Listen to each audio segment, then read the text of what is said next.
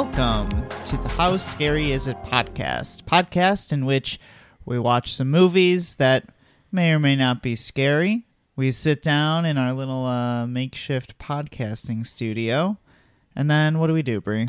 We tell you how scary is it? Yes, we do. My name's Anthony, And I'm Brie. and uh, welcome to the podcast this week, in which we have a kind of special uh, event, two weeks planned for everybody uh, that's listening to the pod.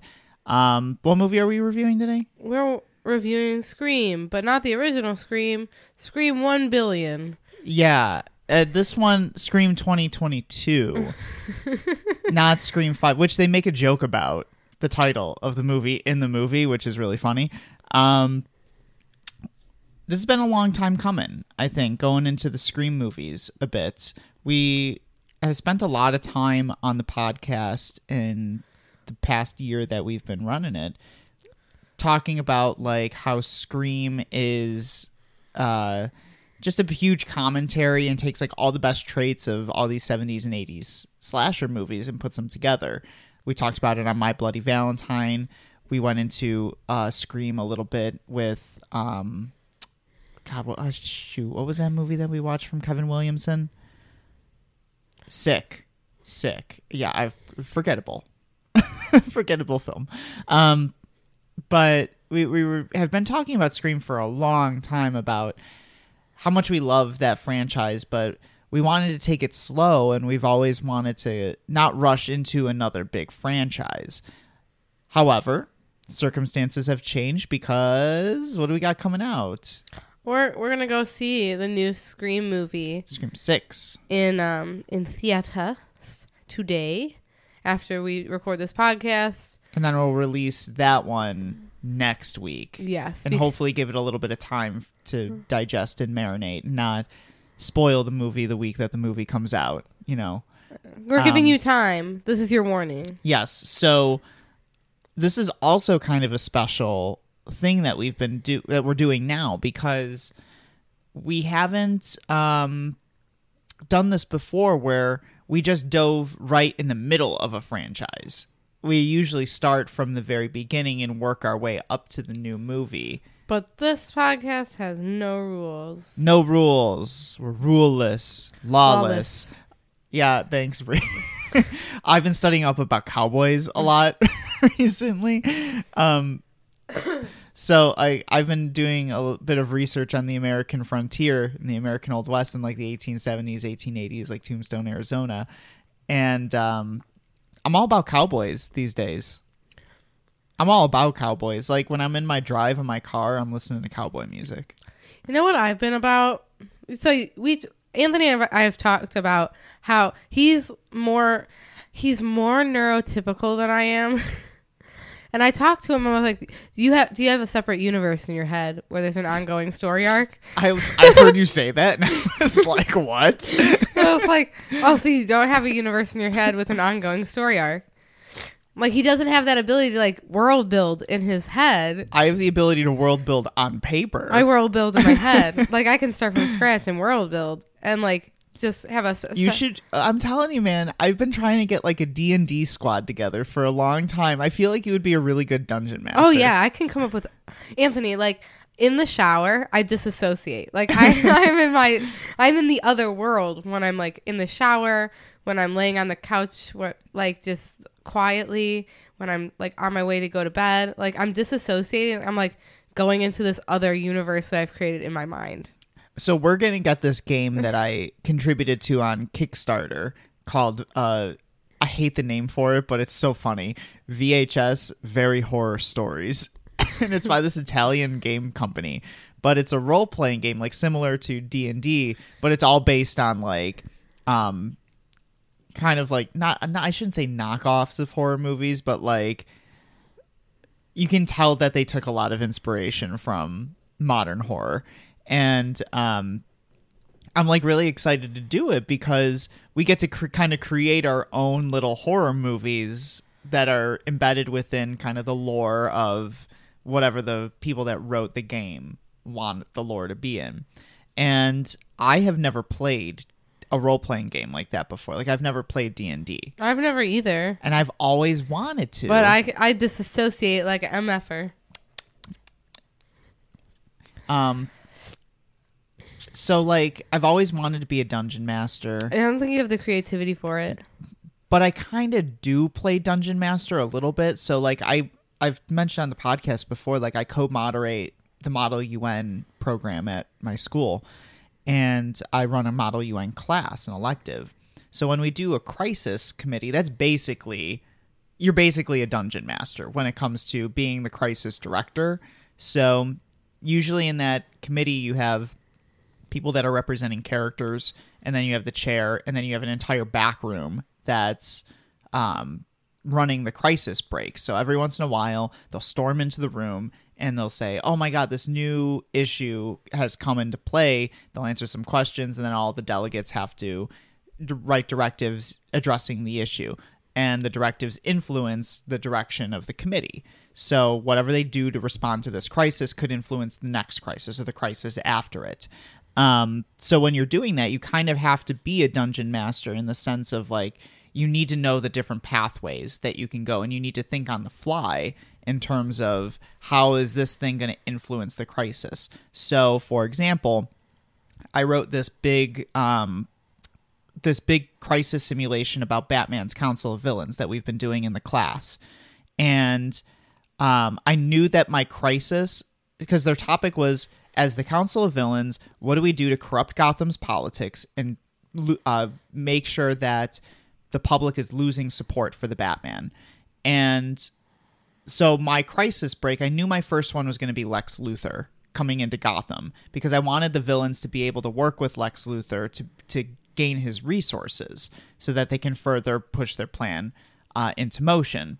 Now, they all have their own personal arcs that they can write to the back room, and that maybe influences Crisis if it goes through. But they, um, one kid's Crisis, he was Kite Man. This one kid was Kite Man. So Oh, I His- like this story his because personal his personal arc, he told me about it before the crisis started. And he's like, I want to kill a member of the Justice League. And I was like, I don't know if the just we haven't really established the Justice League. And so because I put in Lex Luthor and they passed a directive named Live Laugh Luthor in which they would work with him and like um did they come up with a name? they came up with a name. That's hilarious. Yeah, it was awesome. I so I would like to say that sometimes the kids these days are just like so creative and funny. directive Live Laugh Luthor I wish in- I was that included. Like on um, the fly. included a couple bullet points of um, giving Lex Luthor a bit of the villain's resources in order to get his resources and in order to further research supervillain powers so that they can become stronger. And my, so I took influence from that and I said, okay, now you're all working with Lex Luthor and you've now attracted the attention of Superman to Gotham. Oh, frick. So That's it was like the what they did to respond to the crisis influenced what the next crisis was going to be. So at that point, the kid who is Kite Man starts seeing this as, oh my god, I actually have an opportunity to fulfill my personal arc.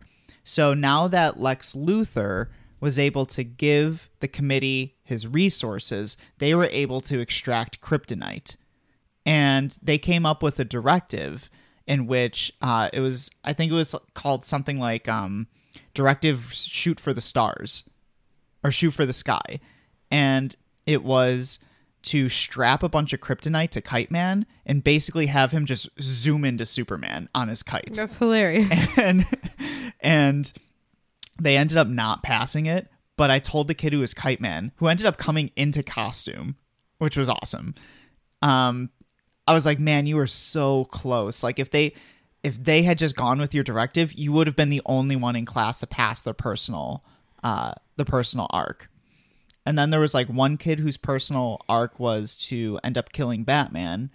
And so what he wanted to do was as deadshot use kryptonite to craft a kryptonite bullet and shoot superman and then i don't know instigate a fight or something. But i was like man this is like super creative and i don't know i love all this this stuff and Kids are so creative. I know I love all all of it. So I guess the point that I was trying to make was you kind of act as a dungeon master in those types of situations, but I've never actually played D and D. Before closing my tabs, I've never actually played D and D before, but I feel like you would be really good at D and D. my I was talking to my therapist and I'm just like I know like it's an unhealthy coping mechanism to disassociate. I was like, but in my like universe, so I I start from scratch every couple weeks. Like I delete it Why don't you write these things down? because like then it makes it not fun. How do you keep track of it all? I remember. Which Anthony's laughing to himself because I forget like I what I, had for breakfast. He's like, she's so Can you, forgetful. can you give us? Do you feel comfortable giving us like an example of something? Okay, so we we watch a lot of One Piece. So one of my universes is like a One Piece universe where I'm a pirate and I ate a devil fruit. What's your power? None of your business. Oh, she doesn't want. I don't want to share it with you. Oh, okay, okay. Anyway, you got your all your characters are there, right? But then also are like your like characters from our life are in there. Like my parents are there. Like my parents, I was like, I don't. Well, you know, after watching One Piece, you can't be a successful pirate if you have two parents that are living. well, I was like, um, I come from like, you know, an island where it was like, you know, the expectation is you get you get married and have babies, and I was like, I don't want that. I don't want that. I want to be a pirate. And then, like, I follow my my love interest in my universe. He's a pirate. Is it me? I'm not. Oh no! It might be you, but I'll, as a like really good looking pirate guy, and he's all like, "I don't want you to be a pirate. This is not a life that you will want." And I'm like, "Yeah, I do." He's like, "Well, you got a family here, and you're gonna get married to some great guy here, and you're gonna." And I'm like, "No." And then he leaves to go. You this know, is pirate. Pirates of the Caribbean. Listen, This is uh uh uh Orlando. Um, God, what's his name? Orlando Bloom did Orlando Bloom's character. He did Keira not want to be he didn't want to be a pirate though Neither did Keira Knightley's character, but she becomes a pirate. i want to be a pirate in my universe anyway and then so what happens is he leaves because he's a pirate right and he comes back every like couple of months and like just to say like and but he's like this need- is Pirates of the Caribbean. can you listen this is Pirates of the Caribbean to three. my words but it when he goes pirates come to our island and you know what but you have a you have a superpower. not yet Not yet. Okay. And the pirates come to our island, and I'm like, this is my chance. I'm I'm gonna get out of here. You know, they're like destroying our island. Uh, let's make a deal. It's like I'll go with because I'm nobility on this island. Just Oh, you're a noble. yeah. So like I'm I'm like a princess of this island. This is what that's why he's like you can't you can't become a pirate. You can't leave. Like so it's Vivi. You're Vivi. and can you listen to my story? Anyway, so I leave. I'm I'm leaving with these pirates. Who just so happen to be pirates we already know who are already established in the show. Okay. And then like we, we were traveling the world, my wanted poster comes out. Uh, What's your Love, love interest sees it and he's like mad because like What's your bounty? Uh, not very big right now because I just joined the pirate crew. Okay. And so, You got a bounty just for joining the pirate crew. Yes. Okay. Well, I did. We went somewhere else and like we did shenanigans. You, you roughed up some yeah, we did stuff. shenanigans. Okay. And anyway, it's a it's really fun. We're right in the middle. Like I, my next part of the arc is like getting this devil fruit. And I think I've nailed it down to an existing devil fruit in the show that I would want. Tell tell me. Now I'm curious. I, I really would like Corazon's devil fruit, The quiet one? The quiet one, and I have a reason why that's the perfect devil fruit for my character. To, to be sneaky? yes, sneaky, And what you you can make everything quiet. No one will know you're there. Okay, so I will tell you that when in the show, when we got to the Corazon part, and he's like, I have the power to make things Anthony was very like, quiet. I was like, this is a useless devil fruit. Like, But then you think and then about I it. saw, and then when he went to steal the Ope Ope no Mi, he made everything quiet, like nobody noticed him break into a building and like steal something. I was like, okay, you could break glass and no one can hear you break Or glass. when when he hides law and makes him quiet through the confrontation with Doflamingo, I was like, okay, now I can understand how this can be useful, right? And right, you don't even have to be near but the then there's person like a situation it when he's like trying to make Law laugh and he makes like his fart quiet. and I was like, okay, this is a useless devil fruit. I'm like, you're telling me I could freaking fart and no one would hear? That's the real reason we want it. Anyway, no, I was thinking about you know the dog when he barks. Oh my god, that would be so. So, so we were talking about it, and we were saying like that power in particular Oh, the lunchroom at school. would be so useful for us as teachers to be like, everybody, shut up, like Yeah, stop talking. you don't even have to be. You don't even have to shut up. I just can't hear you. Yeah, anyway, uh, so we're we're right at the point where that's like the devil fruit I want. I'm right now. I'm part of Buggy's crew, and um, we're we're not, and he doesn't know who I am because that's like the the the crux of this is.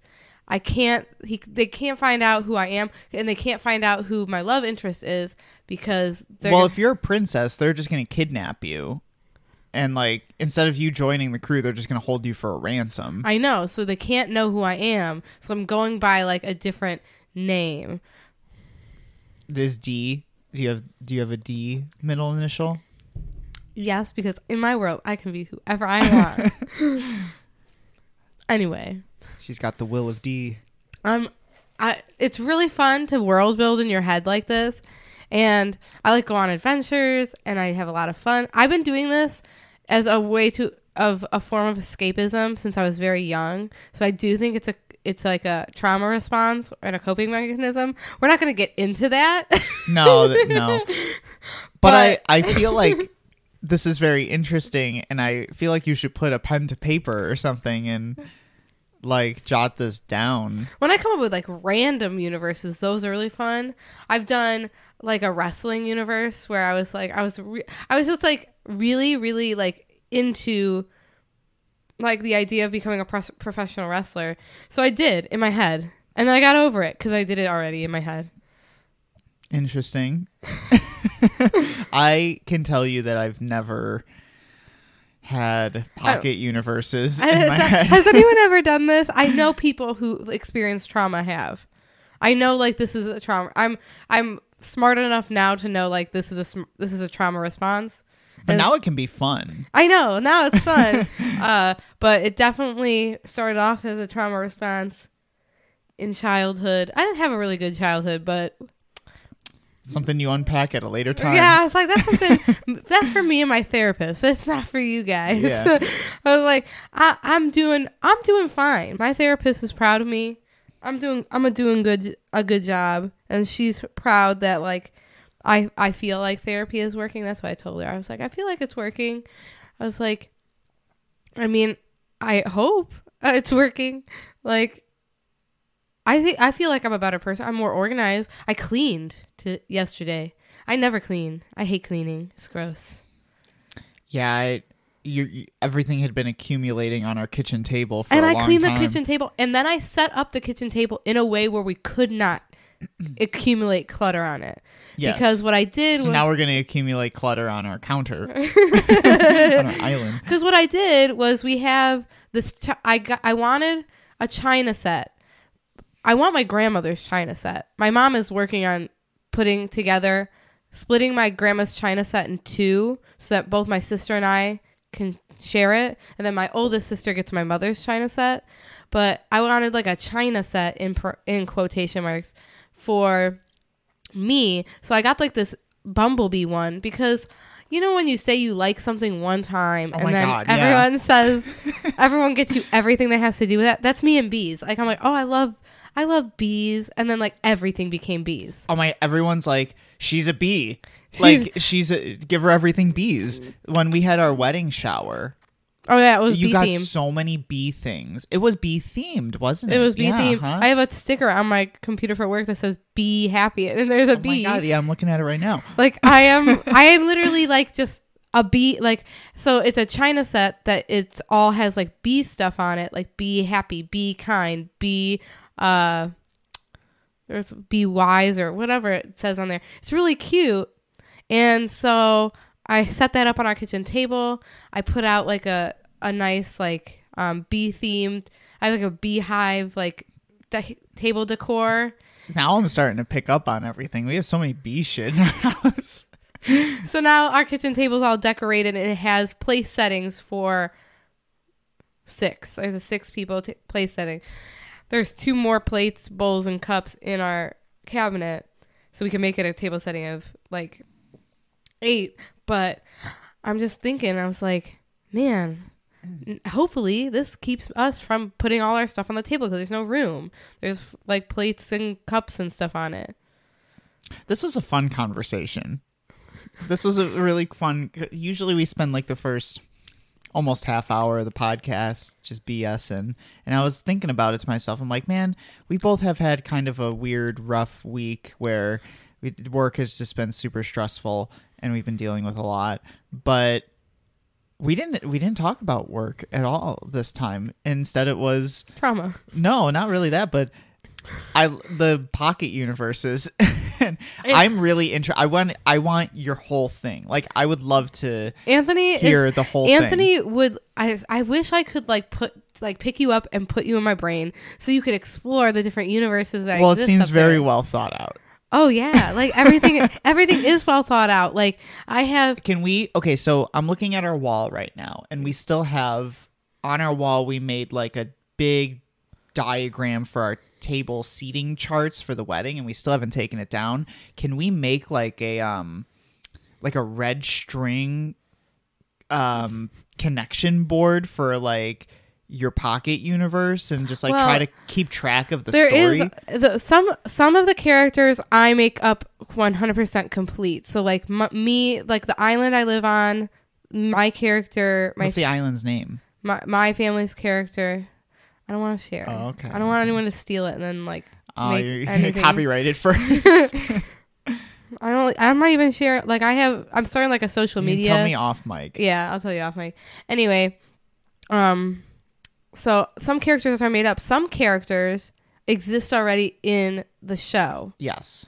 and the anime, and like they're a part of it. Some characters have the names from the anime, but they are people that we know, like put as those characters. Okay. So like, oh, you know, like if I'm thinking about like for example, like if I'm redoing this universe and I'm not this is not something that exists in my universe.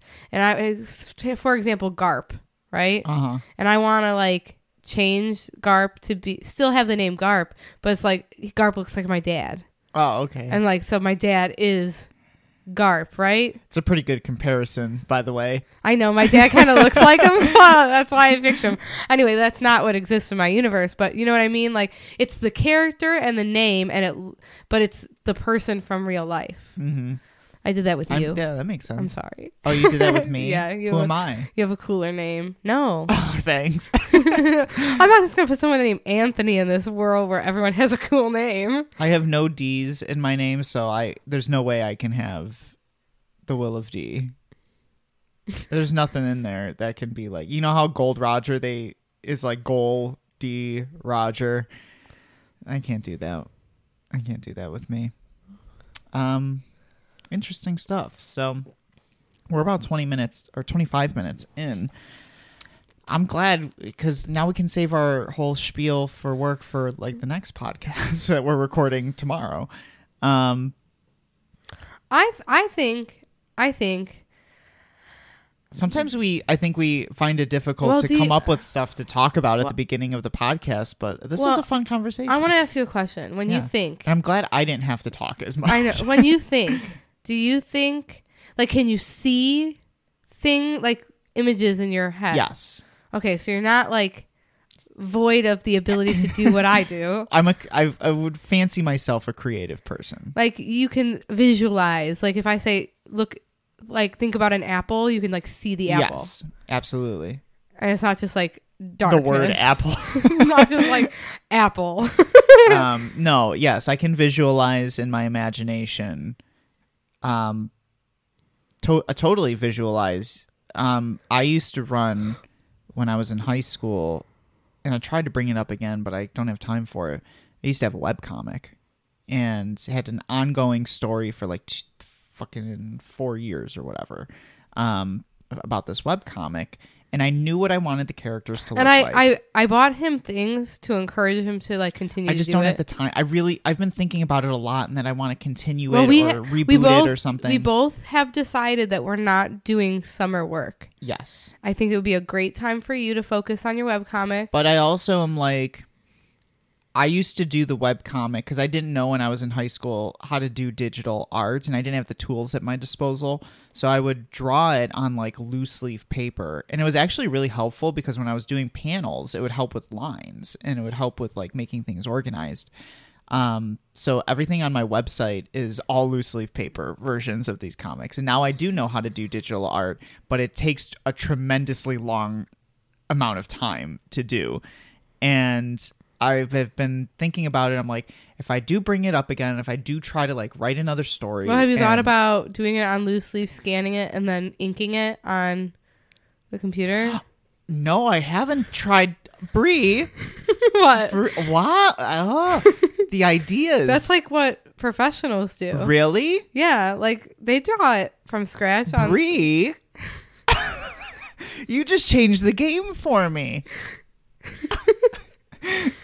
I've never thought about that. Never once crossed my mind.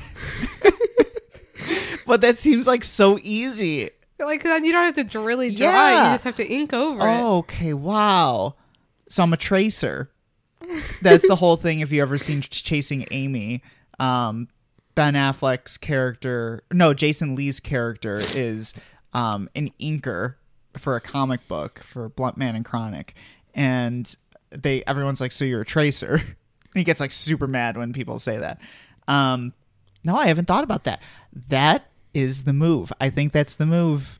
You're welcome. Look at you coming up with the ideas for creativity. No, but I wanted to get you gotta into think it. outside the box. I wanted to get back into it, and because I I stopped doing, I stopped drawing, and I stopped writing it after I got out of my first relationship in my freshman year of college, and I just kind of never got back into it. And um, This I- is the I year thought- of. and I had the story. I was halfway through a story arc when I stopped. So like I have a, a completed story arc here that would essentially progress the series forward. I I since we've been talking about One Piece, I have been on like it was very inspired by the story uh the way that story Oda writes the story of One Piece, where it's like everything flows into one another, and like I'll introduce characters here that I won't bring up again for a while, but they still are integral to the overall story that we're telling, things like that. if you didn't catch on, we're like huge One Piece fans Oh, in yeah. this house. Oh, like, I'm obsessed. I think about it all the time. I like all the time. I'm I'm constantly One Piece. no. I'm literally The One Piece is real. I'm constantly like googling stuff and like Stop spoiling it for yourself. not spoiling st- my, things for myself. Like making for my universe in my head. I gotta know a lot of stuff. I am caught up on the series as to where the manga is right now. Brie is not. I'm- so we're in the middle of the Dressrosa arc in the anime, and she doesn't know really what happens after that. You can't spoil it because it gets so much better because Oda starts building upon like the overall story of the world government and the Void Century and Joy Boy. And he doesn't like that. understand. I'm not spoiling anything for myself. I'm literally just googling characters and really getting an in-depth understanding of different characters so that when I have them in my universe, they act like they're supposed to and I don't make people act out of character. It's very integral for my characters to act like they're supposed to act. Yeah. It's different than when I did my universe when I was in high school I had like a Hunger Games universe. Okay. It's different than that. I read all the books. Yeah. Where I haven't read the animes, I'm just watching the You haven't read The- the manga. I'm like I'm I'm didn't read the manga. I'm watching the anime, and Yeah. I'm watching the the dub like the dubbed version of the anime, not the sub if version. you want it, listen. So when we get to a point where the the dub catches, when the dub uh, is finished, and there's like a fifty or sixty subbed episodes, would you be down to watch the subbed episodes? Oh, I I was telling I was you be telling you this? that when I first started Because I, watching. I I never wanted to do it because you are constantly like on your phone while we watch, and I didn't know if you were going to pay attention. well, I've told Anthony this before. When I first started watching anime, my first anime ever I ever watched was Fruits Basket, but that was dubbed. And then my, the second one I watched was Shugo Chara, and you would have, I would have 100% said that was dubbed too. But then I was like, no, actually, I remember it being subbed, and I was like hearing it in English, but I, I have a weird brain. Yeah, I was definitely watching it while and they were speaking Japanese. you you've told me before that you can't do sub because you wouldn't pay you wouldn't get all of the subtitles like you would miss something so it's up to you Mm, we got a ways to go because the dub is like at the very beginning of wano right now Well, you know, we're not there Um, yet. and- we but still we're, have like we're, ta- bajillion. we're taking it slow we still right got like now. a bajillion episodes. i'm to go. in no rush because the longer we drag this out The more time the more time them, we, we give them to catch up to the sub, which if they're on track to maybe get very close to catching up by the end of the year. okay.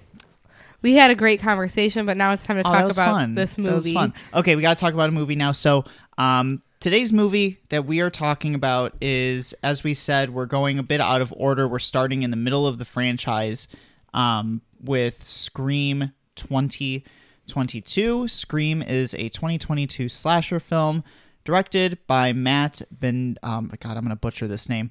Uh, Open and Tyler Gillett written by James Vanderbilt and Gary Busick. It's the fifth installment of the Scream franchise, direct sequel to Scream 4, starring Melissa Barrera, uh, uh, Jenna Ortega, Matt, uh, Mason Gooding, Mikey Madison, Dylan Minnette, Jack Quaid.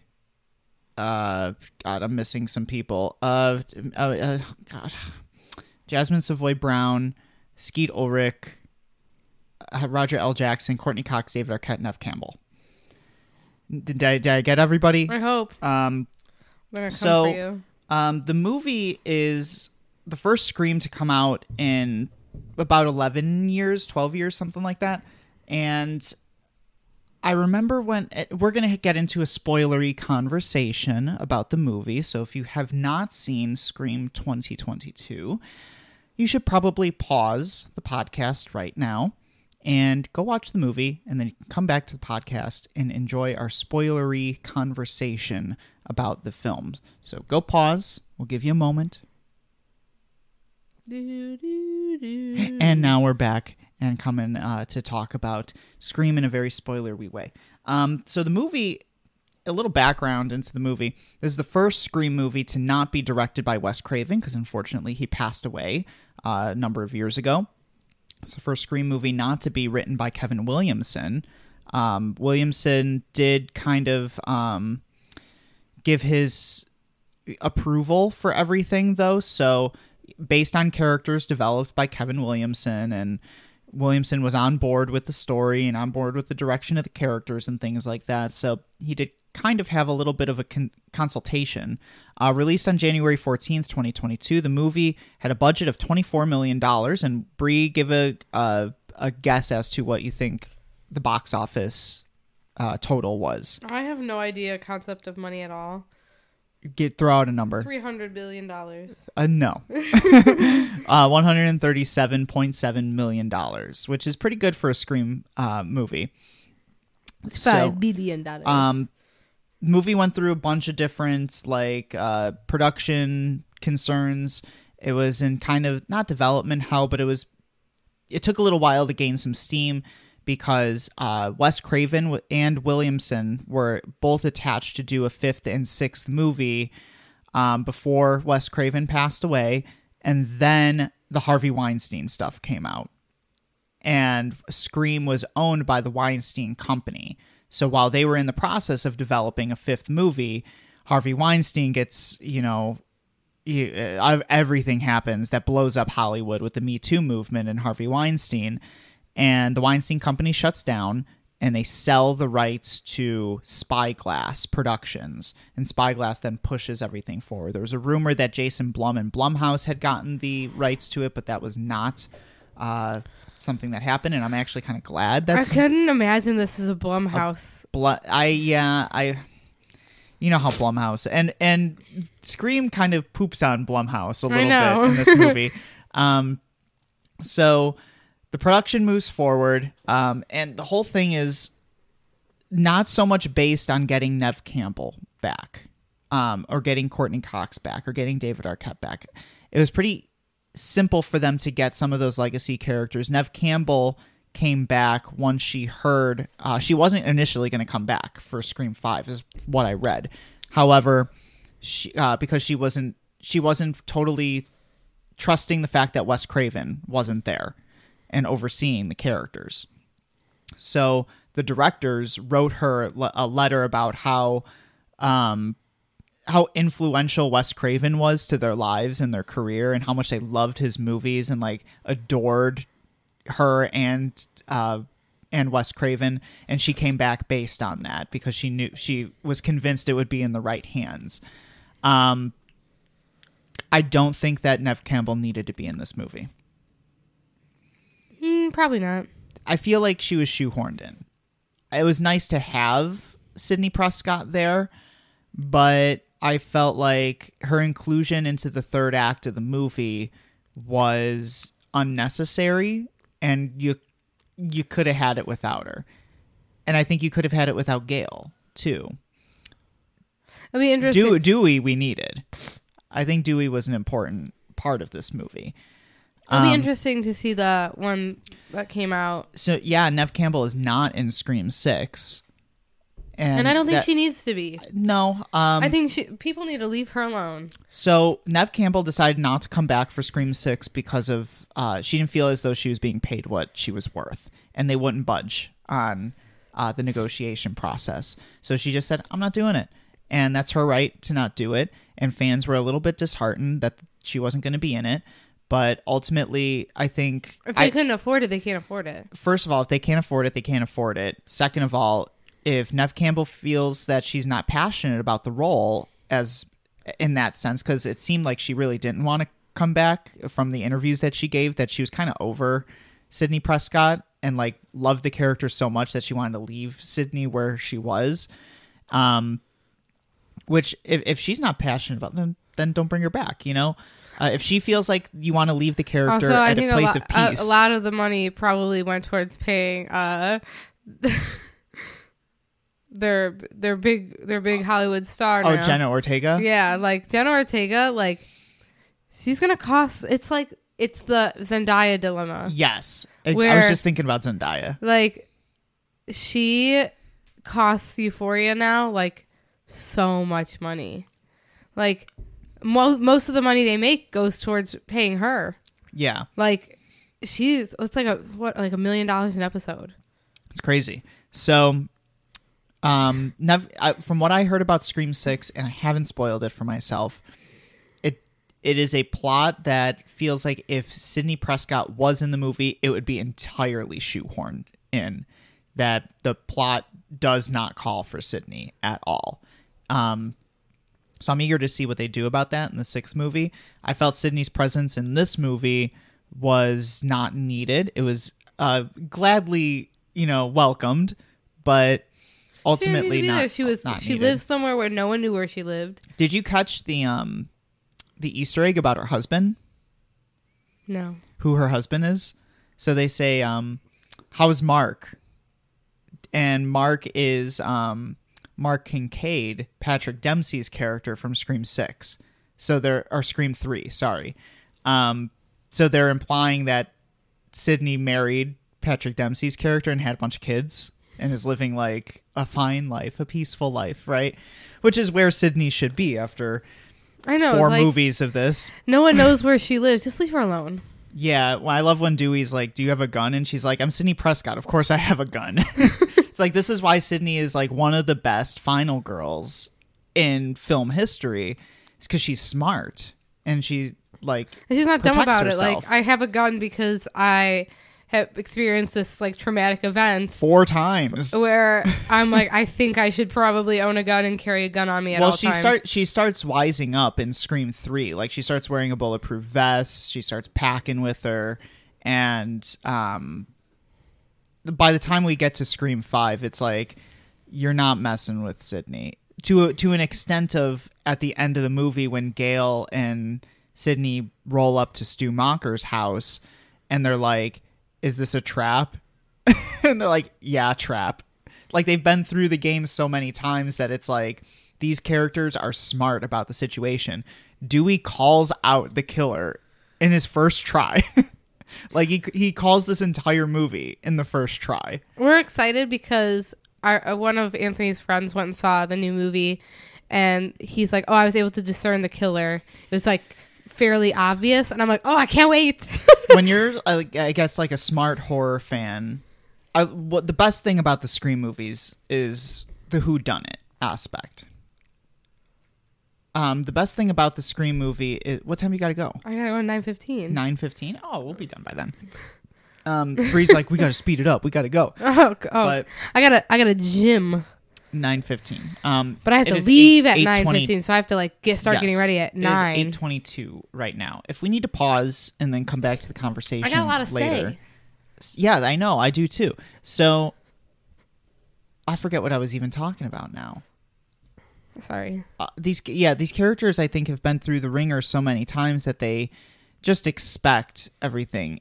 And part of the great thing about the Scream movies is that they're all like Agatha Christie whodunits to a point where the rules that are established in every Scream movie always point to it's one of the people in the main cast. And now we've talked about man, we have been talking about Scream for like almost every episode so far. Brie, mm-hmm. like when we were talking about Friday the Thirteenth and the fact that it is kind of like a who done it, but they don't show us who the character is until the very end of the movie, and they don't introduce us to that character until the last fifteen minutes, so we can't. Uh, uh, what's the word I'm looking for? We can't call it, you know. But with Scream, they take that and they flip it, and every movie is like it is somebody that we've met, And and someone like you that can we definitely know. point it out. It's someone that we know, and like the, there are clues in it that tell you that that's the person. Yes, We caught on to the clues this when time we around. re when we rewatched it. We're like some of the facial expressions Mm-hmm. give you a clue that these people are the killer. in the hospital scene where Dewey shoots the killer, they pick up Jack Quaid's character Richie, and Richie sees this happen, and there's this like look on his face of, I didn't expect that. But when we watched it the first time, we probably looked at it as, well, this is a guy who just got like hit in the head with something and is like coming out of like being knocked unconscious.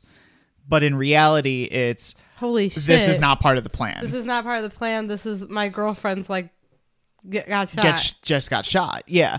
Um I thought it was I was able to pick up on who was in the costume at this now that I know who the killers were upon this rewatch. We're like we could pick out who's in the costume. I when. think that Amber was in the costume like 90% of the time. That that's what and we can break it down when we get when they get into it. to the house, then it's more. you it's it's a little less discernible who's in the costume but there are times so like when they're in the house and Mindy is watching Stab and Ghostface comes behind her, similarly to how Randy was in Stab. I think that's for sure 110% Richie Yeah. because he went to the basement and came back like that. And then Amber comes in and was with Jenna Ortega's character for the, for the entire time. I think that's one of the only times that Richie is in the costume. I think it's He's in the hospital, and he's in the hospital when he attacks Sam. Um, I think those are the only times that Richie is in the costume. O- other than that, I think every single time is Amber because you can always trace it back to where where were these characters during this moment. And she definitely kills like Do you think Richie? So the only one that I was he doesn't really kill anyone.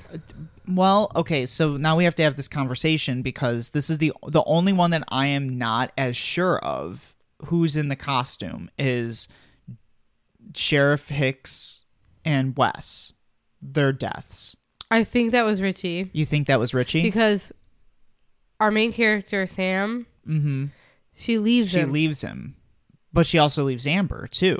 yes, but Amber was with wasn't she with Jenna Ortega's character? Not at that point. I don't think so. 'Cause She was left at the hospital, right? No, they were at 'Cause that one friend's house. They were at the friend's house. Jenna Ortega's not there. She's in the hospital. But then when Sam leaves, she leaves Richie and Amber at the house. And then when the sheriff and her son die, they look at the uh, sec- the cop that's supposed to be guarding the hospital, and they're like, "Well, who's guarding my sister?" So then uh, Amber is over there, and Richie is with uh, Sam at that point, right? Or Richie goes to the hospital. Oh man, that's the only one that I'm like, I don't know who's in the costume at that point. I have to imagine that it's Richie. Richie might be in that costume. Because then he, if if not, he would have killed no one, Right. Yeah. and it would have just been Amber who killed people. Mm-hmm. Which seems a bit more likely based on the direction of those characters where Amber seemed like the more unstable. She was like the Stu Macher of the group where I I so going back to the original Scream out like I'm trying to pinpoint when I've done it before like when Stu's in the suit and when Billy's in the suit and who ki- who kills more people. Billy kills Casey Becker in the very beginning of the movie, I think. I think that's Billy in the suit. Or was it Oh man, now I'm going to have to go back and watch, but this is confusing now. Now I'm confused. Okay, let's get into it though. All right. Um anyway, so we didn't write anything down. No, We did not take notes on this. But I can um, I'm, I'm. We're gonna probably go out of order. We're probably just gonna hit like main points. So our opening scene is uh, Jenna Ortega's character in uh, the house by herself, Tara, and she is texting her friend Amber on the phone, and they're talking about getting booze or whatever. And then she gets a call. Every Scream movie opens the same way. Get a call in the house. The killer's on the phone. Killer starts with some friendly conversation. Then it gets crazy. Then it gets crazy, and they start playing the game, right? Um, what did you think about this opening sequence I thought compared to some of the other ones that we've seen? So, like, if we So remind if- ourselves, I like the whole. I cloned Amber's phone when really it could have just been Amber it, texting. I, it is Amber. like it is Amber, like for sure. Yeah, Amber is the one who called, and Amber is like, but who's t- who took the video? Amber. That's the question. I don't know. It couldn't have been Richie because Richie was in Modesto at the time, like completely far away from. Unless it was a pre-recorded video of a different night. Mm-hmm. But It could have been. if you think about it, No, it had to have been because Amber was in the suit. It had to have been pre-recorded. yeah. Mm-hmm. So Amber, like, is definitely texting off her phone, like, because she's the she's the killer. She's the killer. So, um, and I just like, I guess, like, I, I just, if Tara's your friend, like, I don't get your motivation, but I well, we can talk later about the killer's motives in the in this movie. So if we think back, um, Scream one, Billy and Stu's motivation is to basically celebrate the anniversary of the their killing of Sidney's mom. Scream two was Billy Loomis's mom and Mickey, and Billy's mom wants revenge while Mickey is going to blame it on the violence of movies. Scream 3 is Roman where his goes back to Sidney something about the mom and um, Scream 4 was Jill and Kieran Culkin's character whose name I can't remember where they wanted to be famous. This one our motives at the end of the movie are we want to write our own stab movie because the others are horrible and we're such fans of the franchise. Um what did you think about the motive before we get into the rest of the movie? Do you, I mean, I guess compared to the rest of the movies, do you think that this is a strong motive? I feel like this motive kind of explores like this obsession with like movies and with serial killers. Like this is a serial killer obsession. Uh, the Scream movies always are meta commentaries on horror at the time that they're made. Like we we live in a time where Oh, that was weird. I know. Did you see that? yeah, we live in a time where people are obsessed with serial killers. So this is a believable motive. Yes. Um, I love because I I remember when this movie came out and I was talking to one of my colleagues who's also a big fan of Scream, and I was saying like the only way that this movie would work is if it continues to be a commentary on horror at the time that it's made. So like Scream 1, 2 and 3 are about establishing a, a horror trilogy. What are the rules of a trilogy? Scream 4 is what are the rules of a reboot? And then Scream 5 are what are the rules of a requel? And I think this is a good motive for that kind of theme of this movie being a requel where we deal with toxic fan culture a lot and Richie's like how could fa- how could fandom be toxic when it's all about love for the franchise and it's like this When you're how willing, it gets toxic when you're willing to like kill for yeah for it. Yeah. I felt very called out by the scene where they're in the Meeks house and they're talking about the rules of a requel or like what establishes a requel. And it's like Mindy explaining, well, in a requel, you so in modern horror, you can't just have or modern filmmaking, you want to go back to the cash cow and you want to go back to the thing that people love so much. Oh, my mom's texting me. Um uh you want to go back to the thing that people love so much but you can't recast anybody. You can't remake. You can't reboot because that's not the original and the fans love the original. But you can requel where you bring in a new cast and you establish legacy characters everything goes back to the original. Don't mess with the original because that's the thing that people uh the, original she goes the original stab was a movie where uh, there are there's a generation of people who watched that or were exposed to it by their parents at an early age and that bonded them and that started their love for horror movies. And I was like I feel called out right now because that's me with Halloween that is my exact thing What my dad showed me Halloween at a very young age and that kind of grew my love for horror movies was John Carpenter's Halloween. He, it shaped him as a human being. It's- and it's it means a tremendous amount to me. So like I'm like with Halloween ends, I was like super critical of it, right? Where I'm like, this isn't Halloween, this, this is horse shite. right? So I, was just don't like, fucking like it anymore. oh, I just don't like it no more.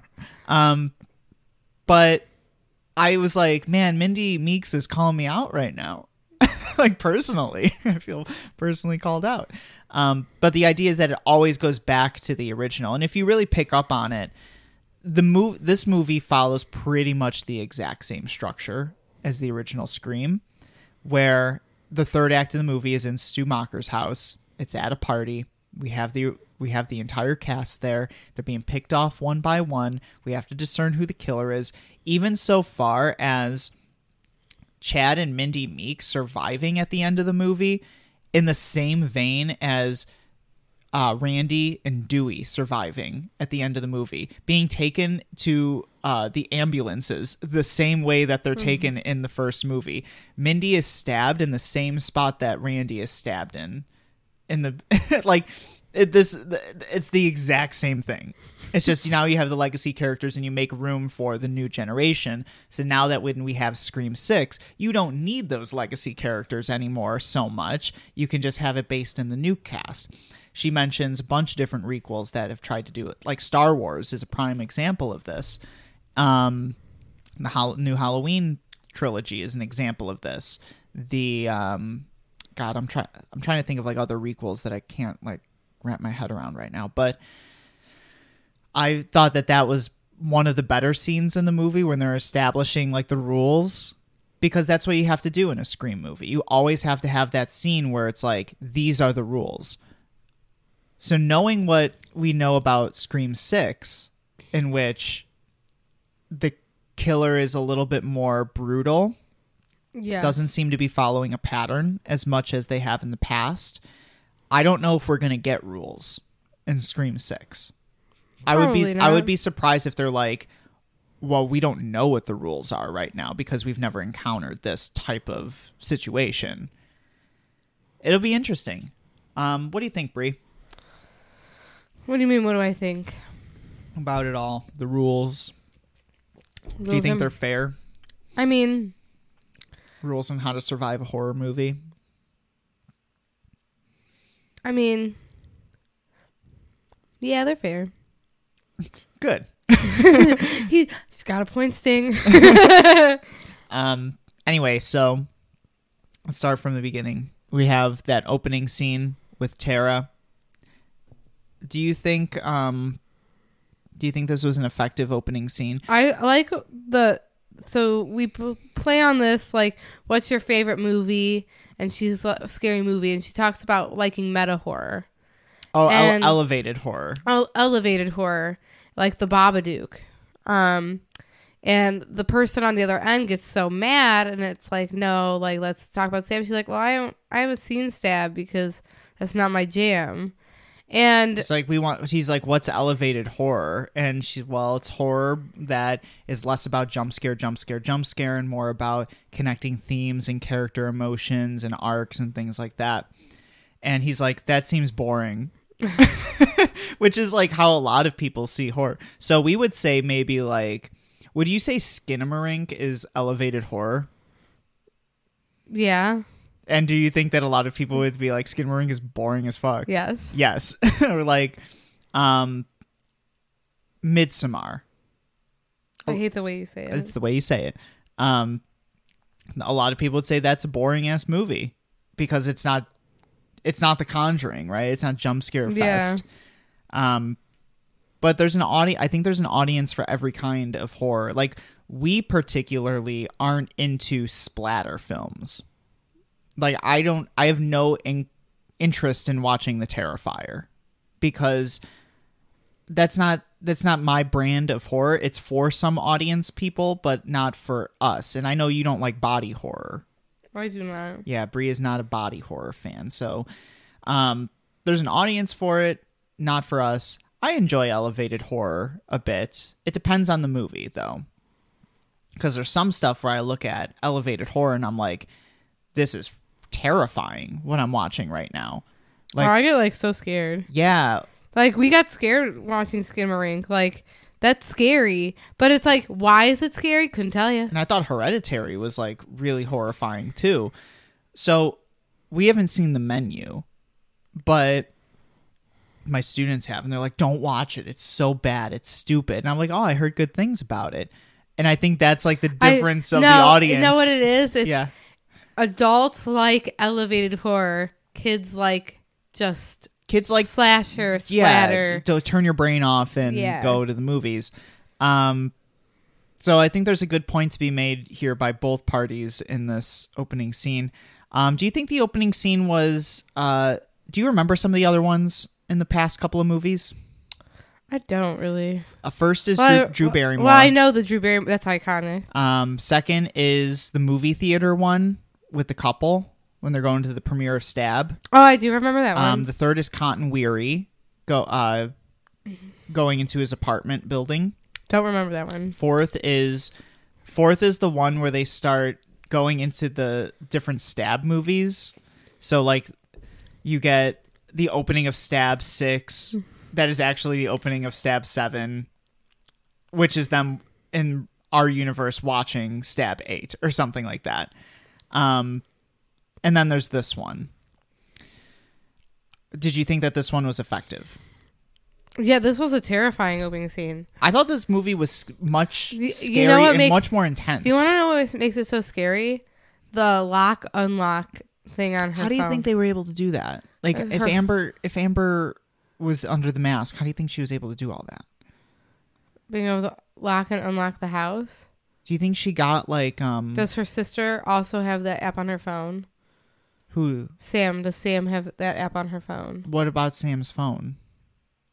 If her boyfriend had access to her phone, Oh, he could- Well, they established Sam hasn't been in Woodsboro in five I years. know, but would she have that? I was thinking more because I was thinking about it as we were watching the movie. I'm like, well, it would make sense, I guess, if Amber was at Tara's house and like, I don't know, got the code. They're friends. They might Yeah. even. It, that's a pretty simple explanation. Also, she could clone her phone if she knows how to clone. a They phone. always say cloning phones. They did that, that like clone clone this phone, clone that phone in the Scream series. They clone phones, and I was like, how easy is it to clone a phone? I've never heard of that before. Uh, I've never had a need. I don't know. I I don't know. Like, is this a common practice to clone somebody's phone? I don't know. Anyway, so Tara is attacked in the house. Very intense scene of the killer asking her questions about the stab movie. And did you notice the cast list of when Tara is googling stab and seeing like the cast list, like who's playing who, what uh, character? Um, Tori Spelling plays Sidney Prescott, which is a callback to Scream One, where um, they ask Sidney about like if Gale Weathers' book was adapted into a movie. She's like, I'd probably be played by like Tori Spelling or something. and so Tori Spelling plays um, Sidney. Luke Wilson plays Billy Loomis. Um, Jennifer Jolie, who is in Scream 3, played by Parker Posey, plays Gale Weathers. Um, I'm trying to think of some of the other ones. Um, oh, somebody played Tatum, Rose McGowan's character in Scream 1, but I can't remember who was on that cast list. And then Stu Macher was, I've noticed, was played by Vince Vaughn in Stab, It is like super interesting. Um, these cool little Easter eggs that are popped in there. They also mentioned that Sidney lives on Elm Street, which is uh, kind of hinted at in Scream 1, but is confirmed in this movie as a callback to Wes Craven in Nightmare on Elm Street. Um, but yeah, so Jenna Ortega's character is attacked. She's stabbed a few times. she gets- lives. She's stabbed in the hand, and Ghostface just shatters her ankle. I think it's very like realistic to get stabbed in the hand. Yeah, as you're trying to yeah, you're trying to stop it. people from killing you. It's very easy to get stabbed in the hand. So that, that's that's our opening scene, and I well, I remember going to see it in the theaters, and I was like, oh, I'm surprised that Jenna Ortega's character is the opener for this movie because she's one of the main cast members. Like that's the first time they've had a main cast member die or uh, be part of the opening She doesn't die. where you could make an argument that they did that with Drew Barrymore in the first movie where she was on she was top billing on um the poster and everything and then they killed her off.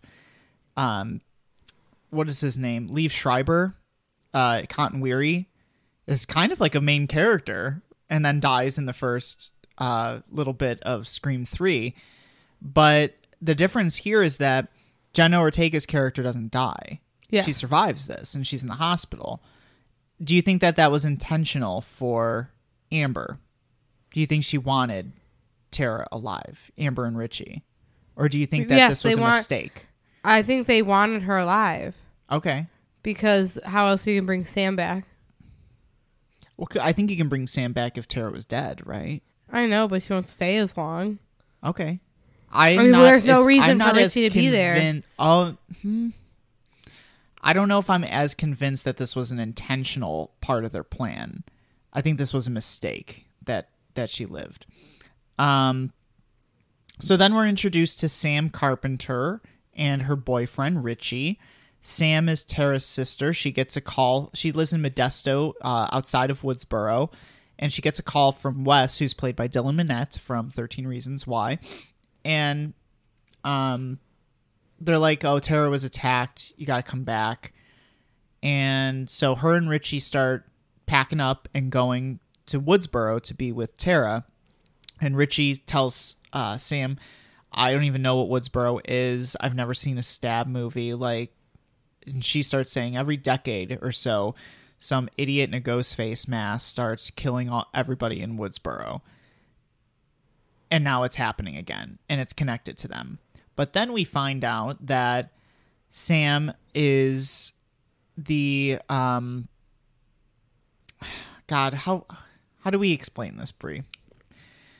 While billy loomis was seeing sidney prescott in the first scream movie he uh, had an affair with another woman, another teenager, who then got pregnant, and Sam is the the product of that. The product of that. so Billy Loomis is Sam's biological father, and The the girl that so Sam's mother was dating somebody else. Mhm. And she convinced him that it was his child yes, so that they got married. Sam found out about it through reading like a journal or something in the attic when they were kids and started yelling at her mom and the dad overheard and that's how the dad found out and the dad left Sam and Tara. Tara is the actual daughter of their mom and The not dad. not Billy Loomis, Yeah. the other dad. It this is a complex thing to just like spring up on the audience, like his complex backstory of these characters to spring up on the audience, but it works and it's accepted. It's like sure. I'll I'll allow it. I'll allow it. sure. So then we get the call is made and Sam's on her way back with the boyfriend. Suspicious. Immediately suspicious. Boyfriend suspicious. I didn't think so when I watched the movie, but. I always thought he was suspicious. Like I don't trust the boyfriend ever. well, that's what Dewey would say later on in the movie. So they get to the hospital and Sam reveals this all to Tara, and Tara's like, "Well, you've been gone for five years. Like, Get out of here. get out of here. Sam gets attacked by Ghostface in the um in the hospital. Totally Richie under that Yeah. mask. Um I was like, where, where was and she Richie? keeps she keeps seeing visions of Billy Loomis. She's on antipsychotics. Yeah. Like that is well established that she takes. But they're not working as well as they have. Yeah, she's like she's taking antipsychotics. She might have like some form of schizophrenia. Like That's what it seems like. it seems like. Well, maybe her father had schizophrenia. So I liked Billy Loomis's inclusion into this movie as being like a part of the plot and like showing up a little bit. Here's what I didn't like, and here's what I'm like very critical of. At the- He, should he could uh, he should interact with the character, but he should not do anything where he has cogn- cognizant ability outside of that character's cognizant ability because you're if you're actually on an antipsychotic you don't know what you don't know like like he points out a knife at the end i'm like but if she never saw the knife but I think there she she might have seen the knife and might have known about it. So I was thinking about this like i've been like really this thinking isn't about that this isn't Billy Loomis. This is her perception This of is Billy her- Loomis. It's like she has she's seeing a like a This isn't actually the ghost of Billy no Loomis. you know she's what I mean? seeing something because it's her in her head she's on antipsychotics So at the end of the movie, when Sam makes it out alive, she sees this reflection of Billy and like Billy like nods in approval of her and it's like did we just redeem Billy Loomis? Like, what the hell are we doing here? Like, Billy is established throughout this entire franchise. He's mentioned in every movie throughout this franchise as being like horribly, horribly evil and psychotic and like the worst person. And he was a baby and he was like, uh, you know, didn't know how to act on his emotions. And it's like now we have this movie where Billy Loomis, this very evil character, just nodded in approval of our main cast member and is like an ally. I was like, what the hell? But this can also be kind of backed up with this isn't actually Billy Loomis. This is Sam Carpenter's perception of who she thinks Billy Loomis is. And pretty much just her own, it's a representation of her own mind, essentially. Like she, mm-hmm. she is more accepting of herself, not so much Billy accepting her. That's what I got out of it. And if like if I'm gonna be critical, I'm gonna say, why are we redeeming Billy Loomis? But if I'm gonna counter argument myself, I'm gonna say that's not actually Billy Loomis. That's actually Sam's perception of her own self. Does that make and, the, sense? and the part of her that is him. yes, the part of her that is had been repressed for a while and is now like out, and she is accepting of that. That's what I am now taking out of it. Um, so sh- uh, then we meet the rest of the cast members, our new cast. And what did you think about these characters? Um, like them, or do you feel as though they're because when we talk about like slasher movies in the 80s, we got to a point where none of the, the teenage cast members in like these Friday the 13th movies like actually mattered and like had any kind of character. Do you think that we do a good job in this movie of establishing a pretty well developed cast? I mean, uh, it's a, a developed enough. We really like um the two siblings. Oh, I love the Meeks siblings. like they're like they're pretty cool. I love that they are both kind of like their own embodiments of Jamie Kennedy's Randy, where Chad Meeks talks like Jamie Kennedy, and Mindy Meeks has the knowledge of Randy. You know what I mean? So they each have their own like little traits of Randy Meeks. It's it, we have Randy Meeks just now in two characters. And then the one the girlfriend, I forget her name. Uh, yeah, I, I had no faith that she was going to make it out of this movie alive. Did not even consider her to be one of the killers when I first Yeah. saw this. Not even on my radar. I think she's the mo- the least developed of all of the What's his name? The Thirteen Reasons Why guy. Wes. Uh, sad that he was killed. I think they should have kept him, Me too. I was like, but his death is important because it's when what brings everybody to the house. it's a a it's what brings everybody to the house and b when they start when they're in the meeks house and mindy is talking about um the rules of a requel and she's like uh it always goes back to things that have happened in the past and wes says well my mom was involved with something that happened like 10 years ago like am i in trouble and she's like wes nobody cares about the reboot cast like you're probably okay and then he dies like immediately afterwards I think that is important to establish that we're we're kind of breaking the rules a little and bit. Amber was there for that conversation. Yes, and, yep, and Richie was there. and too. Richie. So it was like, well, now we're gonna do it. yeah, because you just called us out on it on being um cliched, you know, and this is not part of our movie. We're not cliched. We're doing something better. so So- it, it makes sense that Wes would die. But I was like, we don't like Amber, obviously. Um, Amber's shady from the start. I know. I think that actress just has a shady look to her. She gets lit on fire in two movies. she's very Brie's like she's very good at being Playing- lit on fire. She's very good at playing on fire. She gets lit on fire in this movie, and she gets lit on fire in uh, Once Upon a Time in Hollywood. I think that everyone's just like, let's light this girl on fire. Um. Anyway, so I I really like our our embedded cast of characters here. I think it's the the strongest cast of supporting characters that we've had in a Scream movie in a long time. Um and I haven't seen Scream 4 in a long time, but I don't like Kirby in Scream 4 is great, but the rest of them I think are very like uh non-characters. You know what I mean?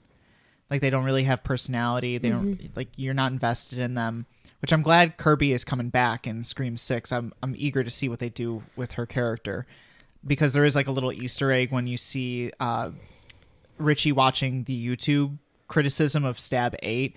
There's a suggested video of like Woodsboro survivor Kirby talks about uh, her her story or something. So it's established that Kirby survived Scream 4. Um yeah, so we get all these different like characters. We meet uh this other guy uh god what's his name the one little the weird little weirdo that hangs out at the bar that's like having having an affair with chad's girlfriend. The little weirdo with the mustache and the tattoos. Like i don't remember his name. He's a non-character. Who dies?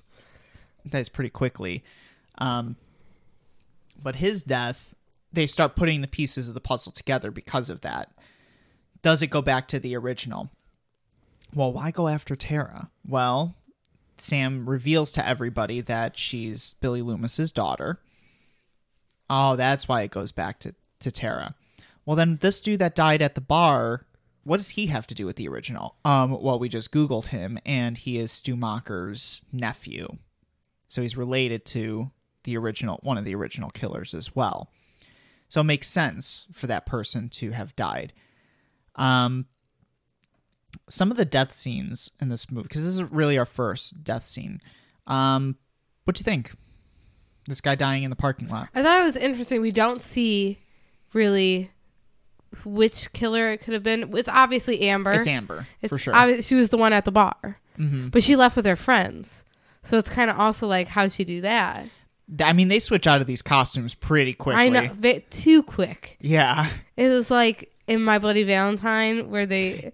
Oh, I love that. where they they just emerge dressed, and I'm so like, yeah, when we don't know who the character is and they're they're going down into the mines to rescue their friends and they do a costume change into the mining outfits and both of the people that could be the ki- the killer are both are both mar- in the mine outfits and it's like this was just an excuse to get those characters in those costumes um no yeah i thought i i thought the death scene was cool with uh kyle gallagher's character um very much enjoyed that they played red right hand because it's played in every scream movie and it I, it better be played in scream 6 um I'll, I'll call back to it in next week's podcast he gets there's really not a lot of effort in killing this guy. No, he just gets He stabbed, gets stabbed in, the, jugular.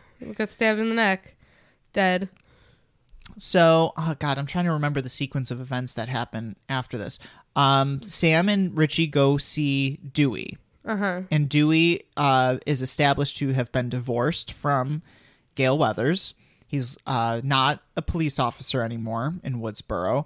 He's kind of just chugging along in a trailer. He's uh, maybe an alcoholic. There's a lot of bottles in different places. So when they go and meet Dewey, Dewey calls it out immediately. Yeah, he's like, well, Dewey's like, it's this guy. And he points at Richie and it's like, why me? And they're like, it's always the love interest. Every time, it's always the love interest. He's like, always be aware of the love interest. And he starts asking Sam questions about like, has he shown an interest in Woodsboro? When did you meet him? How long have you been in a relationship? Has he brought up any of this stuff before? And she's like, well, no, he hasn't. And he's immediately suspicious of Richie. But then Dewey refuses to help them. And he's like, this doesn't involve me. I'm done with this. I don't want to do it. And then we get that scene where he starts reaching out to the legacy cast members about it. And he calls Sidney. And Sidney is living somewhere, I think in like San Francisco or something. And she's got kids and she's doing fine. And he's like, don't come back to Woodsboro. Like it's happening again. This one feels different. Don't come back here. Like you need to be safe. And Sidney probably would not have come back if it weren't for Dewey's death later on in the movie. Because this is the first Scream movie in which the killer's motive has absolutely nothing to do with Sidney. Is no direct correlation. I know, which is why in the next, in the one that we're gonna go see today, I don't think that we need Sidney because I don't think the deaths have anything to do with her anymore. I think it's more about Sam and Tara. Yes. Um. So Dewey reaches out to Gale as well and texts her like, "Ghostface is back. Don't come to Woodsboro." Oh, hi, hi, how are you? and then like, "I hope you're doing well." Smiley face. um. But it's also like implied Dewey still, you know, has feelings for Gale and, and things like that. Um. Do you have to go? I do. I have to go okay. get dressed. So we are going to pause and, and come play back. a little play a little transitional music and then uh, we we're gonna come back when Brie is done with her workout and finish up our conversation but you will never know it because we are going on a short break so you hear some transitional music we'll be back in just Beep, boop, a moment. Beep, boop, beep, boop, beep, boop, beep.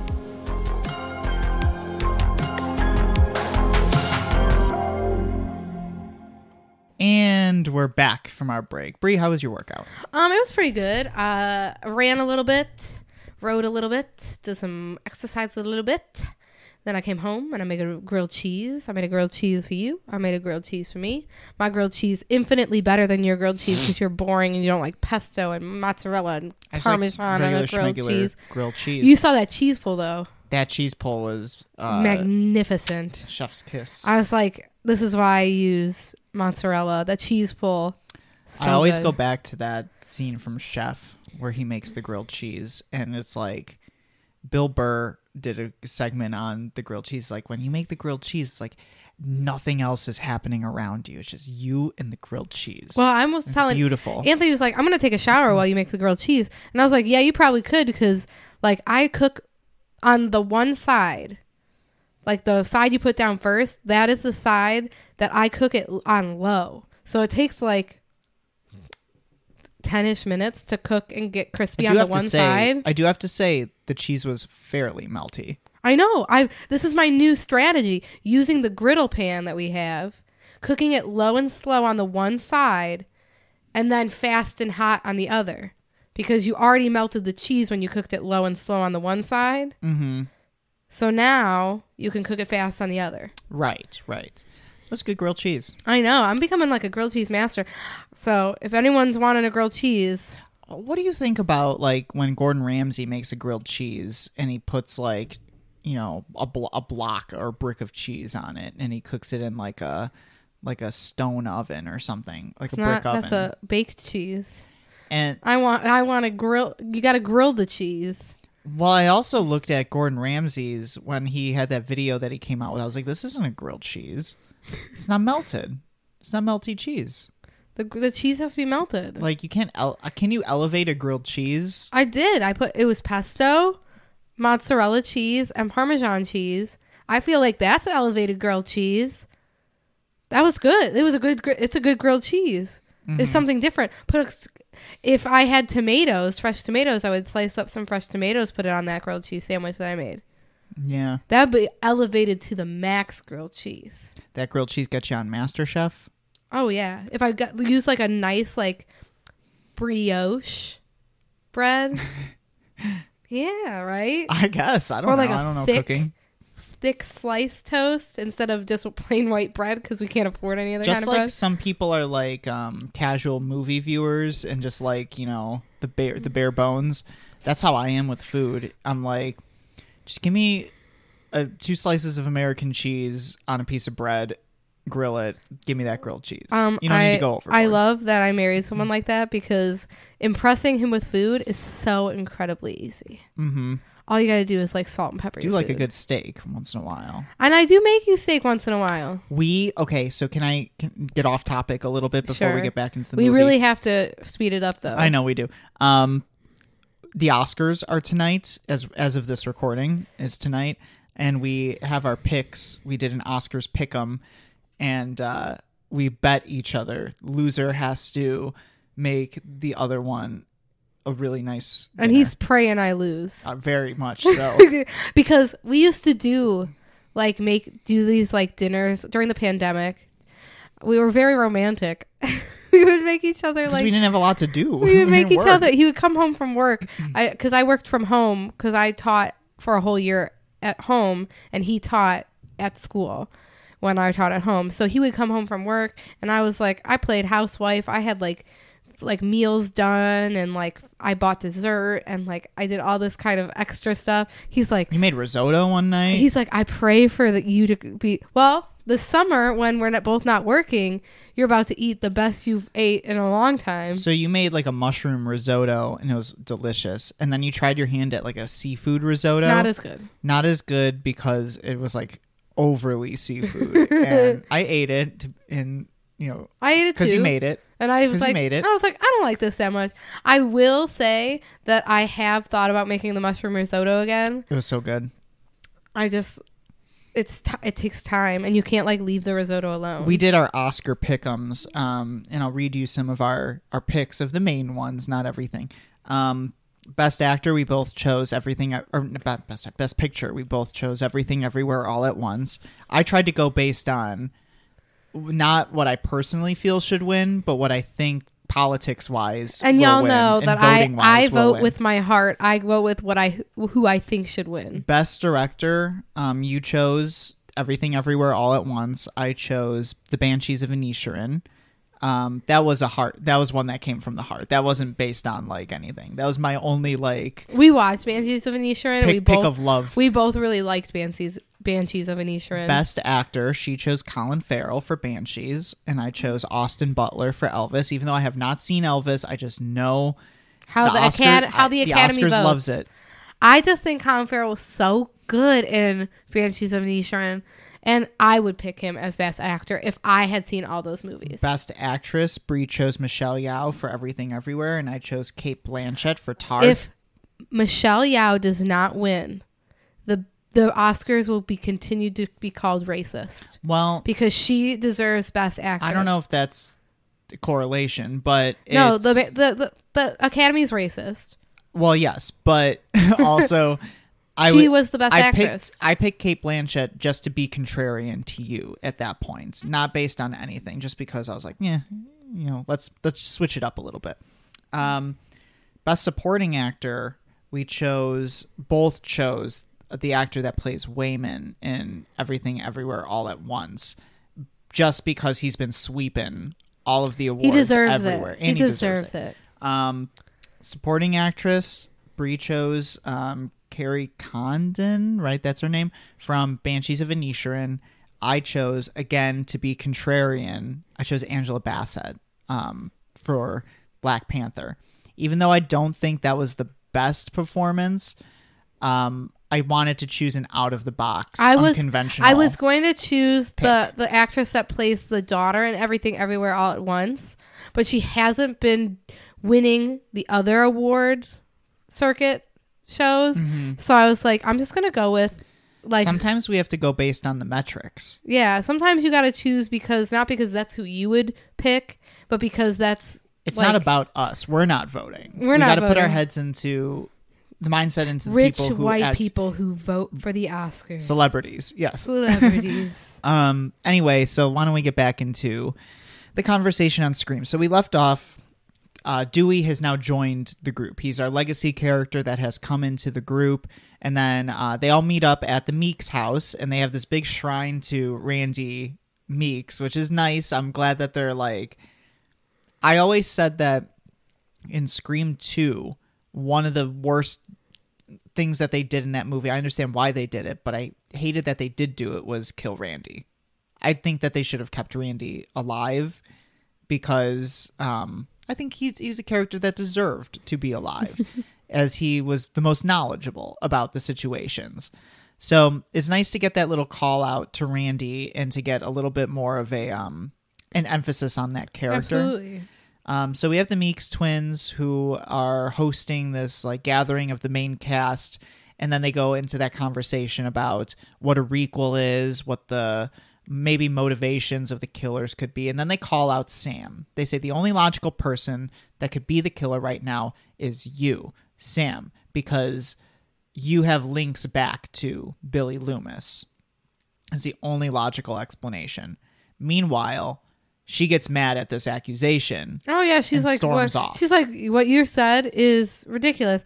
Also, what their suggestion is ridiculous because she wasn't even there when her sister got attacked. Yes. Um so she storms off and she leaves the group. And then after she leaves the group, we get the uh scene in which uh Sheriff Hicks and her son Wes both die. Yes, And I would say best scene in the movie. on their way to get Chinese food, which, or is it Jap- Japanese? Japanese. Sushi. sushi. Which I'm like, dang, like. Man, now no one's gonna be picking that up, and like that's gonna go to waste. And he had like set up a whole thing for it too, and they were like had chopsticks, so you know they eat it often. I was like, dang, like yeah. it's gonna be a good ass meal. mm-hmm. Um Extra I edamame. extra edamame, which you said No one orders extra edamame. That's edamame is what they give you free at the table. Did you notice that when Wes opens up the um the freezer, there's like a ton of ice cream in there.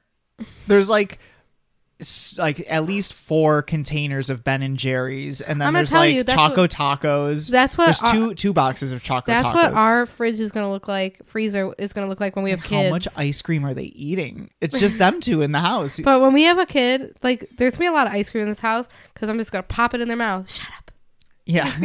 Shut up. um, I thought that was best scene of the movie when Wes is in the house and he keeps opening up. And you're like, Y- y- it keeps you on edge as the viewer.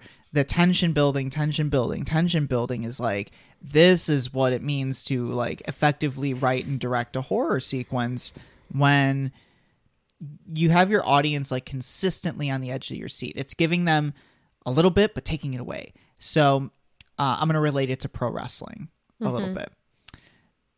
WrestleMania 30. yes. Brock Lesnar defeats The Undertaker, breaks the WrestleMania streak. Mm-hmm.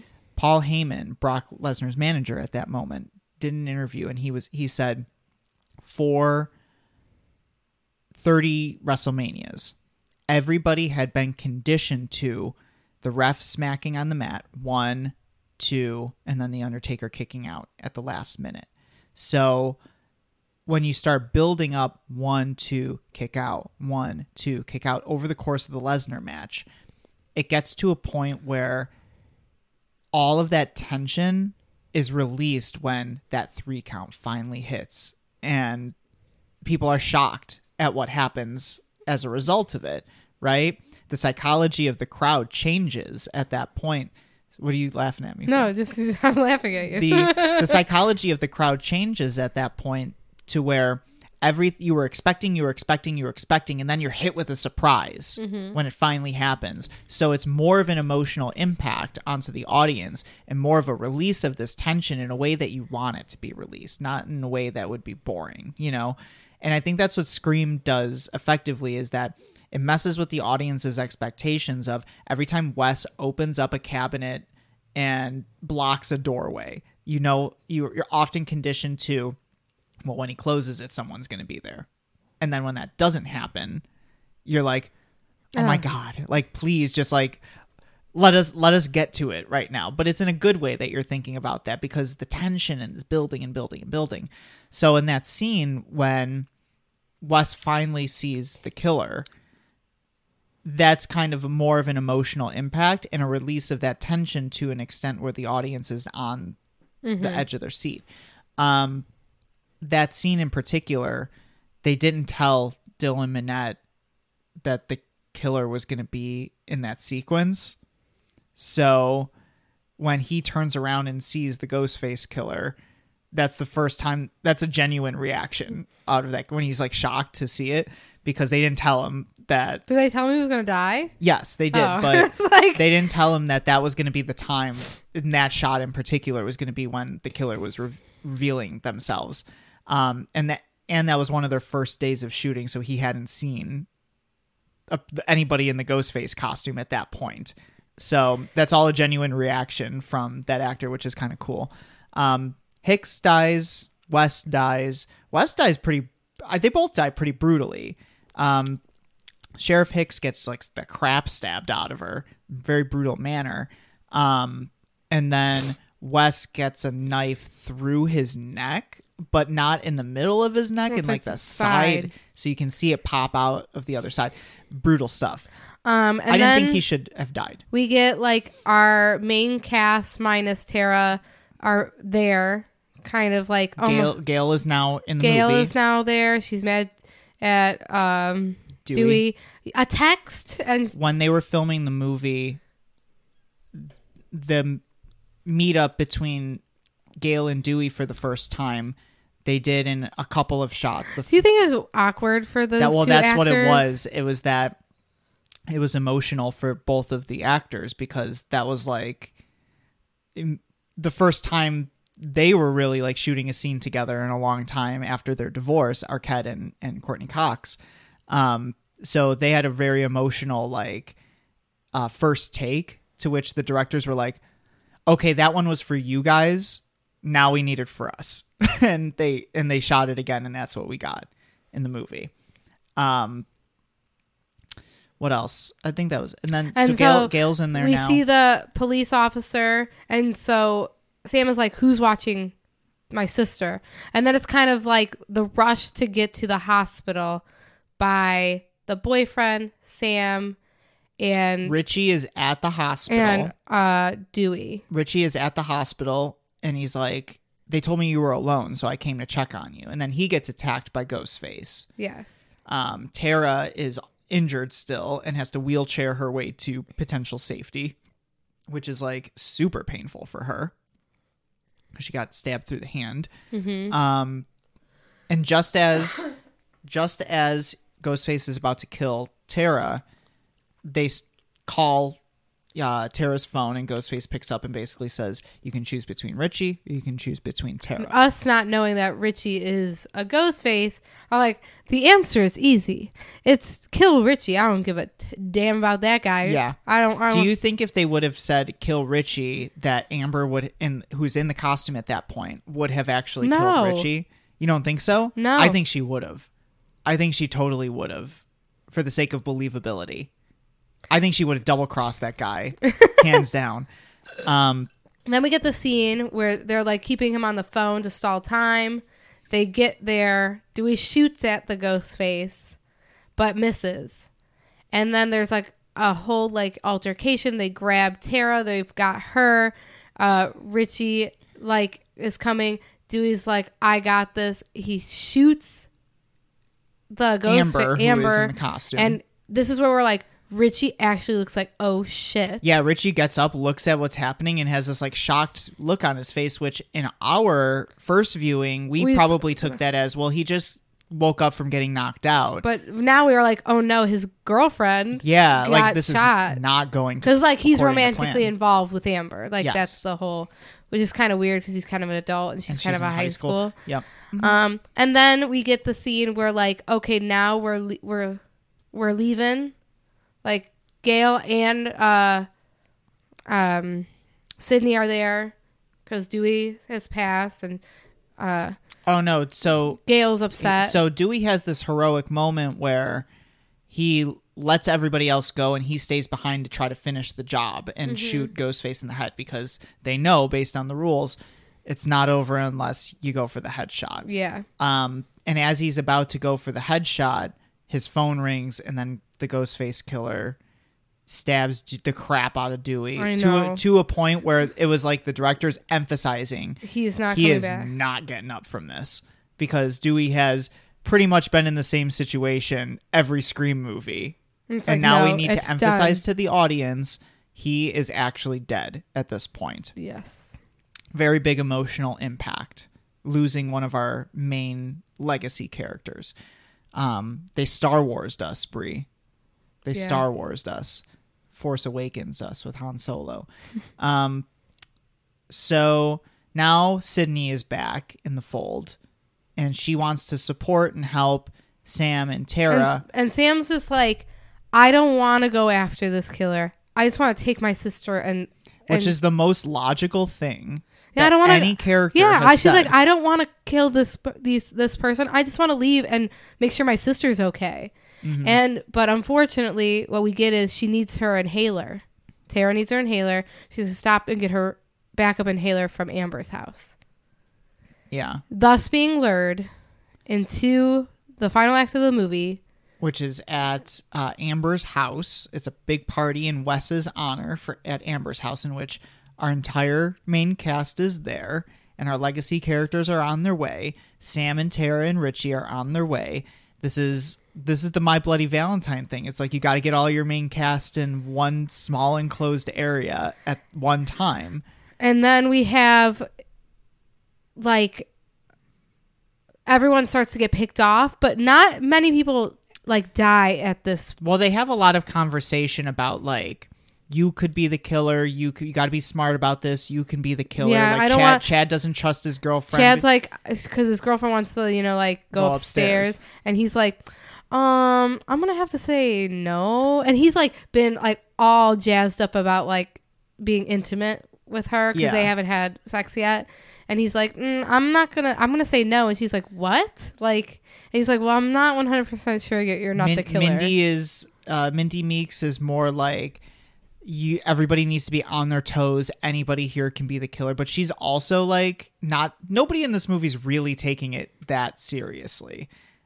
Um, I would agree because she goes down with Amber to the basement, and that's like the well, stupidest. I told you in that scene with um Sheriff Hicks and Wes in the house when they're like very casually trying to get dinner together. I was like, you guys know that you are all being targeted by a serial killer and you're just all like casually going about your day. Like, no. like Be- no, I'm, be on edge. Please be on edge. I'm like I would probably not. I would lock a do- myself in a door, That's what like I in thought, like, house, and just There's no sense of urgency and, and like none of these and I wouldn't characters use are taking no it seriously electric besides locks. I would use Yeah. regular deadbolts and I just don't think anybody in this movie, aside from like Sam, Tara, Dewey, Gale, Sidney, are taking any of this seriously. And then what happens? Chad goes off by himself. he gets stabbed. He gets stabbed um, multiple times and kind of left for dead.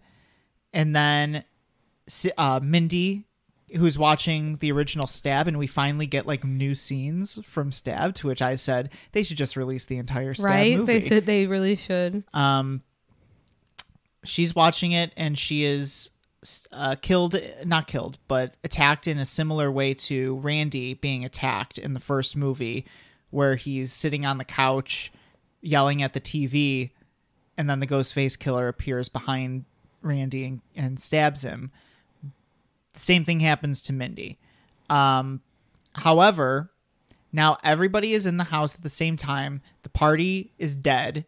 Everybody gets out except for our main cast members, and now they're all in the same room together. Yes. And they're trying to they're arguing with each other. You're the killer, you're the killer, you're the killer, you're the killer. Until finally what happens? we get the killer is here. Yeah, uh, Amber whips out a gun and just shoots Chad's girlfriend in the Yes. head. She, she's just like, like, screw this. Like she's I'm like, done. I'm done pretending here. I'm just gonna pop pop you off. So Sidney and Gale end up showing up after the, all of this altercation happens, and everybody freaks out and runs in opposite directions and starts hiding. And um, Sidney is like, "Holy crap! I recognize this house. It's Stu Macher's house from the first So like this movie." is a trap. She's like, "This is a trap. They they wanted to get you there to this spot at this time for a reason. Like this is a trap." And uh, I said, I forgot if they had explained why Amber it Her lives, parents lives just- in Stu Macher's house. Her parents house. just bought the house. Her parents just bought the house, and she says at that point that that's what kickstarted her kind of obsession with the stab movies. makes sense. I buy it. Um, so now Sidney's in the house and gets a call from the Ghostface killer, who's saying like it's an honor. Yeah, I, I didn't expect you here, but like, hey, we're gonna end this thing and we're gonna, you know, finish it. And she's like making fun of him. And I, Sidney is so seasoned at this point that she knows how to get under the killer's skin more than the killer can get under her skin. Like she basically says, "You're being cliche. We're in the same house. That's uncreative. That's unoriginal," and then hangs up on the Ghostface killer before he has a chance to finish his monologue. and she keeps shooting through doors too because she knows people hide in in these closets and pop out and start to surprise people. She's been through it before. This is a smart legacy character who knows their way around this situation. It doesn't help. But our legacy character does get stabbed. She gets stabbed, Gale gets shot, Yeah. but they still Overpower. overpower and then Richie reveals himself to be the killer. Sam gets stabbed by Richie. And Richie says they go on and Amber they both go on this large monologue about their motive. Um, we were giant fans of the stab movies, and, And- we realized that it wasn't the franchise was going south. So we met up on Reddit, and we met each other, and we decided to write our own stab movie. What better way to get a better stab movie than by basing it off true events? So they were going to blame, they were going to pin it all on Sam as having this motive of being Billy Loomis's uh, daughter and going getting revenge for the loss of her dad, which they believed would make a better stab movie. Now, um, I, what Sam's happens like, after this? Sam's like, how did you know that he was my dad? And they said your mom's the town drunk. Yeah, like small town. Yeah, right? small Like- town, and your mom's a drunk. Um. So then he goes to go grab Tara. Right, but and so while he's going up to grab Tara, uh, Amber's the one keeping all Sam, Gale, and Sidney all in the kitchen, and he's like he realizes she's gone, and that's when they make their move. Well, Richie, Richie at one point tries to convince Sam that Tara's the killer, and I was Yeah. like, she's like halfway crippled. How can she be the killer? Anyway, like so now he left to go grab Tara. She's gone. That's when they start to make their move. There's a struggle, and that's when Amber gets set on fire. So at first, she has this. Amber has this fight with Gale and Sidney, She in which she overpowers them for a little while, and then she gets smacked in the head with a jar of hand sanitizer, and um, she starts trying to say, "Oh, I'm just a kid that wanted to be part of a club. I was radicalized," and they're like, "Shut up!" and they shoot her into an open flame on the stove and the sanitizer lights on fire and she lights on fire and again this actress gets lit on fire Yeah. she does a very good job of being lit on fire So then she's like a non-problem now. now it's richie Now it's Richie, and we're going through. He's trying to. He's following Sam because he stabbed her, and so he's following the blood trail. And he's like, "Want to know something about these movies? Is like there's always a there's never a, lack of a blood trail." And he finds like the closet that she's in, but she's ready to attack. Like she attacks him. They do a struggle. He drops the knife that he had. Mhm. Um, he still has a gun, though yes and then they struggle they fall down the stairs together she gets like that weird approving nod from Yeah. her dead she sees she sees the apparition of billy and billy le- looks at the knife that's on the ground and sam goes for the knife and then she's just unloads she stabs Richie. the f out of richie and so stabbing through human like bodies is very exhausting like the action of stabbing and so like anything after like a certain amount like indicates like like immense rage oh really yeah like you get angry from stabbing no like if you stab more than this amount of times like it's like a blind rage kind of like Oh, okay. So it's an in, it's And an it's- indication that you're doing it out of rage. or it's an indication that you're doing it like and you've kind of lost like okay, yeah, the- it's like uncontrollable. it's under under control uncontrollable and she's doing it out of just self-preservation and she's just going at it and she stabs the ever-loving But are we shit. supposed to assume that But then like they- Sam has this like innate tendency to be violent because Billy is her no dad? she's on antipsychotics she probably has a like a mental like illness mm-hmm. And it has nothing to do with who her father is. She just has mental illness. Do you think that's going to come into play in the next movie? That Maybe. like she stabbed the ever loving fuck out of him, so like she's probably dealing with some sort of ptsd yeah, um then they make sure to shoot him in the head just so he can't come back. Mm-hmm. and we get like this is the end of the movie. We have our sidney is fine gale is fine makes it out sam and tara are fine they're on the ambulance. like our the Meeks, the meeks twins are, are they're fine. fine.